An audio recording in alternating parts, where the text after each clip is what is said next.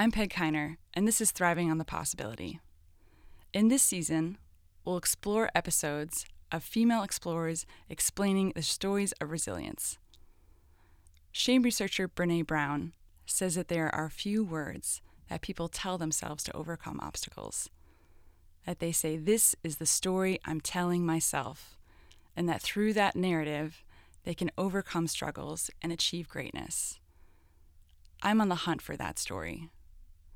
So, here at National Geographic, I found female explorers to come tell me their stories of resilience, of how they've navigated obstacles, overcome struggles, and all those small steps that they take each day to keep going. Hey, Kim, thank you for joining me in the studio today. It's so wild. Uh, Kim Young is here with us, and I know Kim through the National Geographic Education and Lindblad Expeditions Grosvenor Teacher Fellow Program, and we have super bonded and become explorer sisters together. And we'll be going to the Badlands this summer with like 17 people. Um, and Kim is someone who, to me, is so resilient. She seeks out adventure and opportunity with a very thoughtful purpose. But Kim, you do so many projects. First, can you tell us a little bit about who you are? Yeah, hi Peg. I'm so excited to be here this morning. Explore Sisters for Life. Um, yeah, woo woo. I am a high school world history teacher outside of Boston, Massachusetts. So my space um, and my exploration is normally around kind of people and geography and social systems. But a big challenge I've put forward to myself is thinking about how to integrate uh, our planet in balance within that theme, kind of from a social studies interdisciplinary lens. So that's been um, one of the ways, you know, kind of getting involved in the Grosvenor Teacher Fellowship and then thinking about Badlands and bringing teachers out to camp and thinking about field studies. So that's, um, as we've kind of crossed paths in those ways, that's been very exciting.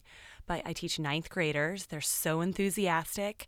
They're old enough to think complexly, but young enough to still believe they can make a change. So my day is a full of full a lot of excited utterances and gasps and interruptions, but through joy and excitement, not necessarily out of any sort of desire. It's like the best when the class gets off track due to. Student passion. Ah, yeah, getting off track to student passion.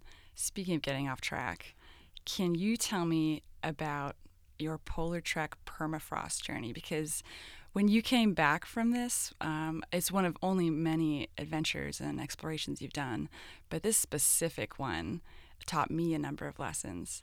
Um, and we're really unpacking this resilience of what do you do when things go wrong or things don't quite go your way. Can you tell me a little bit about that story? Yeah, uh, this past summer, I ended up getting to spend four weeks with a team of researchers from the Woods Hole Research Center.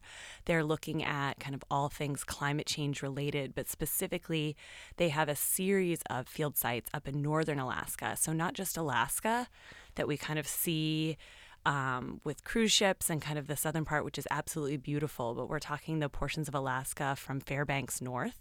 Um, all the way up to Utqiagvik and several other communities off the road system, also including the Dalton Highway, um, which is a dirt road kind of trucker route going up to Prudhoe Bay. Um, so I got the opportunity to join a team of female scientists in the field to look at their winter respiration sites, kind of looking at um, how much carbon is being released um, from the thawing permafrost. So this, first of all, was amazing. Um, I just even understanding what permafrost for me was a great kind of challenge and a step outside of my comfort zone. It's an environment that is so different from Boston, Massachusetts, and my concrete jungle with a couple trees. But also, it was, I think, when we're thinking about resilience, this idea of challenging myself to go into a totally new environment. I felt not just kind of geographically, but feeling confident enough to hang out with a team of female scientists as a world uh, world history teacher and a high school world history teacher, kind of wondering what did I have to bring to this amazing team of scientists who are mapping data in ways that have never been seen before and using new technologies. You know what? As a classroom teacher, doing out in the field with these amazing women, and especially when it's science. And I had a lot of doubt and questions of, I really almost felt like I was studying abroad like I was going into this whole new world that I'd never been a part of. And, you know, would they like me? Would I know how to talk to them? Would I have anything to contribute? Would I bring the team down? Um, would I cause, you know, all sorts of problems? so it was really difficult at first, kind of finding my place in this whole new community and studying abroad to find out, you know, did I fit in in this, you know, community of scientists who are working on climate change? And Kim, you're t-. And Kim, you're touching on a huge problem for a lot of the educator explorers out there, or just people who are struggling with identity and their own perception of self. It's something I've talked to people a lot about this week that as we're growing up, we take other people's suggestions and then internalize it and, and kind of either bring that to fruition and become that or put it aside and ignore it and feel like we're not that thing. You know, I remember growing up and having someone say, "Well, you're a helper," and and I said, "Yes, I am a helper." And as an educator, we get in this mindset, especially based on some of the media that's out there, that well, I'm just an educator, and that just is a big deal. So putting yourself in the field like that and how did you overcome or how what do you tell yourself when you are going on an expedition with people? How do you make yourself feel like you're one of them? Like I think the first saying? thing I do is I just start talking to them and finding points of commonality. As I started having conversations, you know, driving up the Dalton, singing to show tunes and, you know, playing 20 questions, I started to kind of reframe the narrative I had told myself that this was not a place for me and that these people were different and bigger and more amazing uh, than I was, and started to see we're kind of just curious humans who are all interested in the same thing of how can we discover more about our world. And then I started, as we ha- found those points of commonality, seeing places where I could actually add to the conversation, coming from a totally different background as an educator, helping the scientists translate their research so it could be communicated to a wider audience. And as those conversations started to unfold, as we were hiking back through using GPS coordinates, one thing I did learn when you're using that GPS to go and find a field site that's marked, you also need to mark the point you enter the mm. forest. Just because you can then find the field site does not then mean you can find your car oh. on the way back out.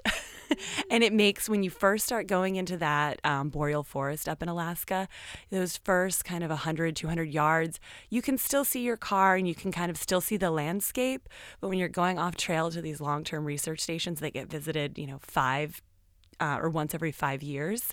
Um, it's pretty thick growth, and very quickly you lose your sense of orientation. No way. Did you, dude? Where's my car? Did you not know? There was a little bit of. There was like we got half or part of the way in, and we're like, wait a second, we have no idea where we are. We need to mark at least this point, and then we were able to use. Um, some trails for trappers and then a couple of landmarks of things that had just been kind of left in the forest that we could then re-find. It was not, we did not sweat too deeply, but I was like, oh, hashtag field fail. Well, what I'm hearing in your story is that the shared experience of bringing educators and explorers together and, and whether like this week at Explorers Fest, like when we share the same moment, um, there is an equalization. And sometimes, at least on the educator side, it feels like we're creating a power dynamic that maybe doesn't exist, or a narrative that you said, like a narrative we're telling ourselves about your place. And I think one thing I learned from your story right now is to find your strength. And that in knowing your strength, you can kind of overcome that self doubt. If you own it, you can find your place or see yourself in that place. I think going back to what you said about this idea of, you know, we see our based on what people tell tell us what we are. This idea of, oh, I'm just an educator, I'm just a helper.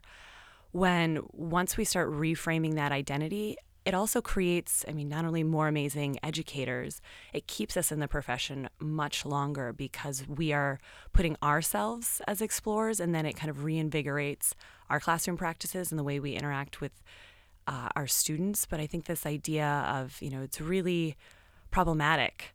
You know, I'm just an educator or I'm here and I'm just I'm just this, whatever this is.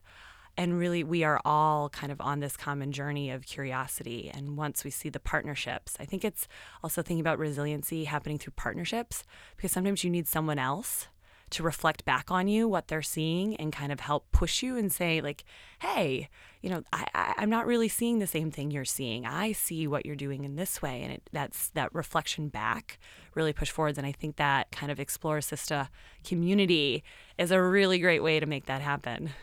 Yeah i think creating a sense of belonging you know, um, many of us as educators are really isolated, and we're these people who are really putting ourselves out there and applying for everything, and in creating community, finding value in ourselves. And I feel like knowing you and our Nat Geo certified friends, um, I've become something I didn't think I could be.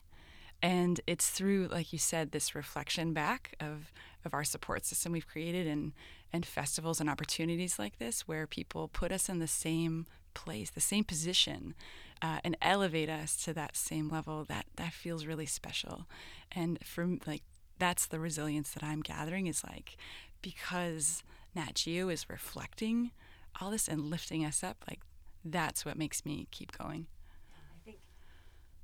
seeing the work I do every day as work of exploration, as opposed to seeing it as I mean, it is education, but when I start to see that what I'm doing in the classroom is exploring, I'm testing things out, I'm developing new innovative practices, I'm trying to um, discover things we haven't discovered before, all of a sudden, what I'm doing becomes a lot more um, fulfilling and it also becomes a lot more connecting.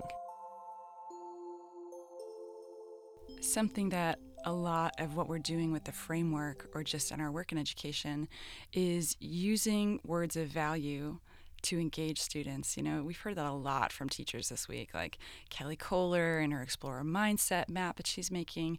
When you ask students that we're not going to do a task, but you're going to explore something, um, there is something about using specific words to help people change their perception and mindset of themselves.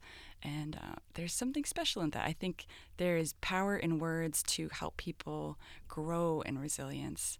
And, and one thing I've learned in our community is that perception change. So um, thank you so much for sharing your story with me today. And I'm so glad I've been on this journey with you. You're so, You're so welcome. It's been wonderful to be here. I can't wait to continue to collaborate. This podcast was recorded in June 2019 during Explorers Festival at National Geographic headquarters in Washington, D.C. Thanks to JT Harden, who connected me to Marcus Manderson at the National Geographic Sound Studio. This podcast was recorded by Jay and edited by me. All music was created using Apple Loops and GarageBand. The logo was created by Jen Levro using Unsplash. The plant photo was taken by Jonas Kaiser, and the paint photo was created by Giordana Cordero. Well, friends, until next time, remember resilience is a process, and if anyone can do it, it's you.